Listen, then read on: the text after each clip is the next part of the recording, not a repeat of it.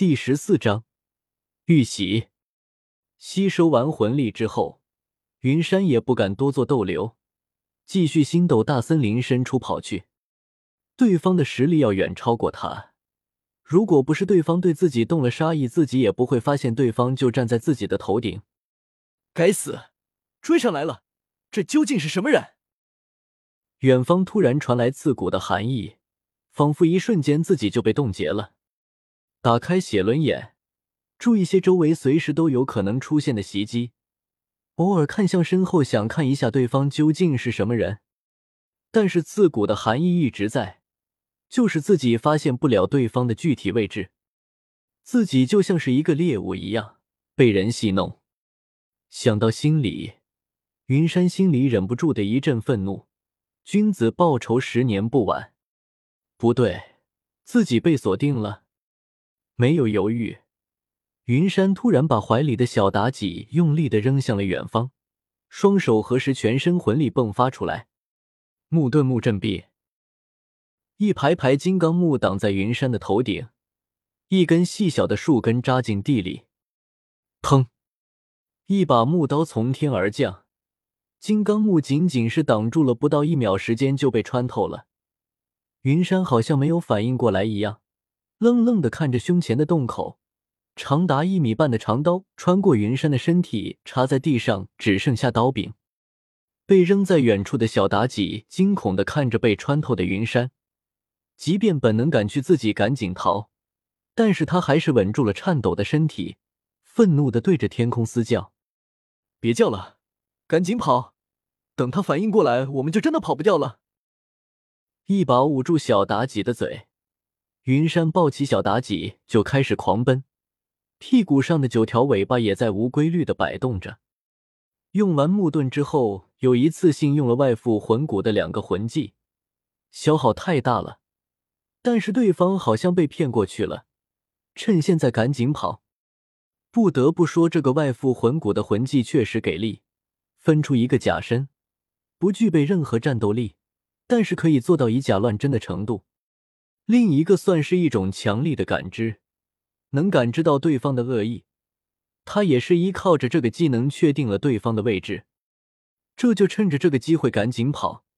外附魂骨的第二个魂技他一直在用着，不敢取消，也算是给自己的多了一层保障。跑了足足有半个多小时。云山彻底扛不住了，外附魂骨也因为魂技不够消失了。呼，呼！云山感觉自己怀里的小妲己越来越重，自己的身体也开始变得沉重起来，意识慢慢模糊起来。刚才的那一击不仅仅是物理上的，那种令人绝望且无法躲避的攻击，对他的心理上也是一种打击。如果不是现在处于危险地带，或许他现在就要昏过去了。你跟着我，不要离我太远。实在是抱不动了，云山把小妲己放在地上，让他跟着自己跑。一些路逃跑太着急了，自己的意识也没想起来，这个小狐狸的速度比自己的还快呢。啾啾啾啾啾！小妲己看着还想跑的云山，用牙齿咬住了他裤子。你说你带我？别闹了，对方随时都有可能追过来。这个小妲己就像是前世家里养的小宠物那样，怎么可能背着自己逃跑？云山说完之后，继续往前面赶路。这里的树木越来越高大，周围魂兽的实力也是变成了两千年左右的了。他们似乎是在忌惮着什么，只是远远的看着，不敢过来。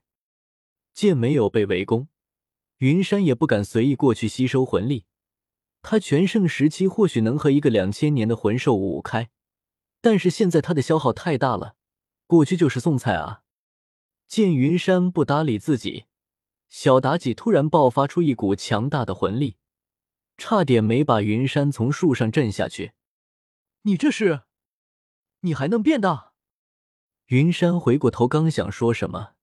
看到已经变得和大型犬一般大小的小妲己，有些不可置信的问道：“如果不是他头顶的那根呆毛，他都不敢认这个小家伙了。”啾啾啾！小妲己跑过来，用脑袋蹭了蹭云山的小腿，知道自己快撑不住的云山也没有矫情，直接就跳上了小妲己的背上。啾啾！小妲己叫了一声，浑身魂力快速流动，整个身体直接就冲了出去，出速太快了，云山差点没从他背上掉下来，吓得他赶紧抱住小妲己的脖子，因为不用分神赶路。云山闭目养神，恢复着魂力，再往里走，随时都可能遇到危险。现在他需要尽快恢复魂力，开启外附魂骨的第二个魂技，避开有可能遇到的袭击。小妲己的速度简直让云山羞愧。尽管是没有睁眼，云山还是可以根据周围风的流动来感受自己当前的速度。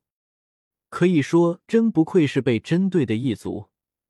仅仅有五百年魂力的小妲己，居然拥有比他还要快上很多的速度！啾啾啾！原本还在快速冲刺的小妲己突然停了下来，一脸戒备的看着前方。绕路，赶紧跑！我们打不过。打开写轮眼，对方的魂力流动暴露在云山的眼里。这是一只土蜥，看对方的魂力反应。要比自己遇到的那几只两千年魂兽还要强上数倍，可能是跑到了这个魂兽的领地。一般魂兽，只要在不攻击它的前提下，仅仅是进入它的领地，只要你赶紧离开，就不会受到攻击，很少会有不死不休的。果然不出云山所料，在小妲己往外跑了两三分钟的路程，对方就离开了，绕过对方的领地。继续跑，星斗大森林强力的魂兽不计其数，只要引发追击，自己这个人和这些魂兽干起来，还是有机会逃出升天的。至于自己遭遇更强大魂兽的袭击怎么办？还能咋办？凉拌，这是他唯一一个可以逃出去的机会。如果往人类世界跑去，自己没有遮掩的情况下，连城里到不了就没了。就算有幸跑到城里去请求武魂殿的庇护，那也没有人能抵挡这么强大的魂师啊！对方很有可能会飞的。刚才的攻击以及自己第一次发现对方位置的时候，都是在上方。会飞的魂师，哪怕是在空中滞留，这最起码也得是和魂圣了。别说区区一个边远城镇，就算是一个公国，也很难见到一个魂圣。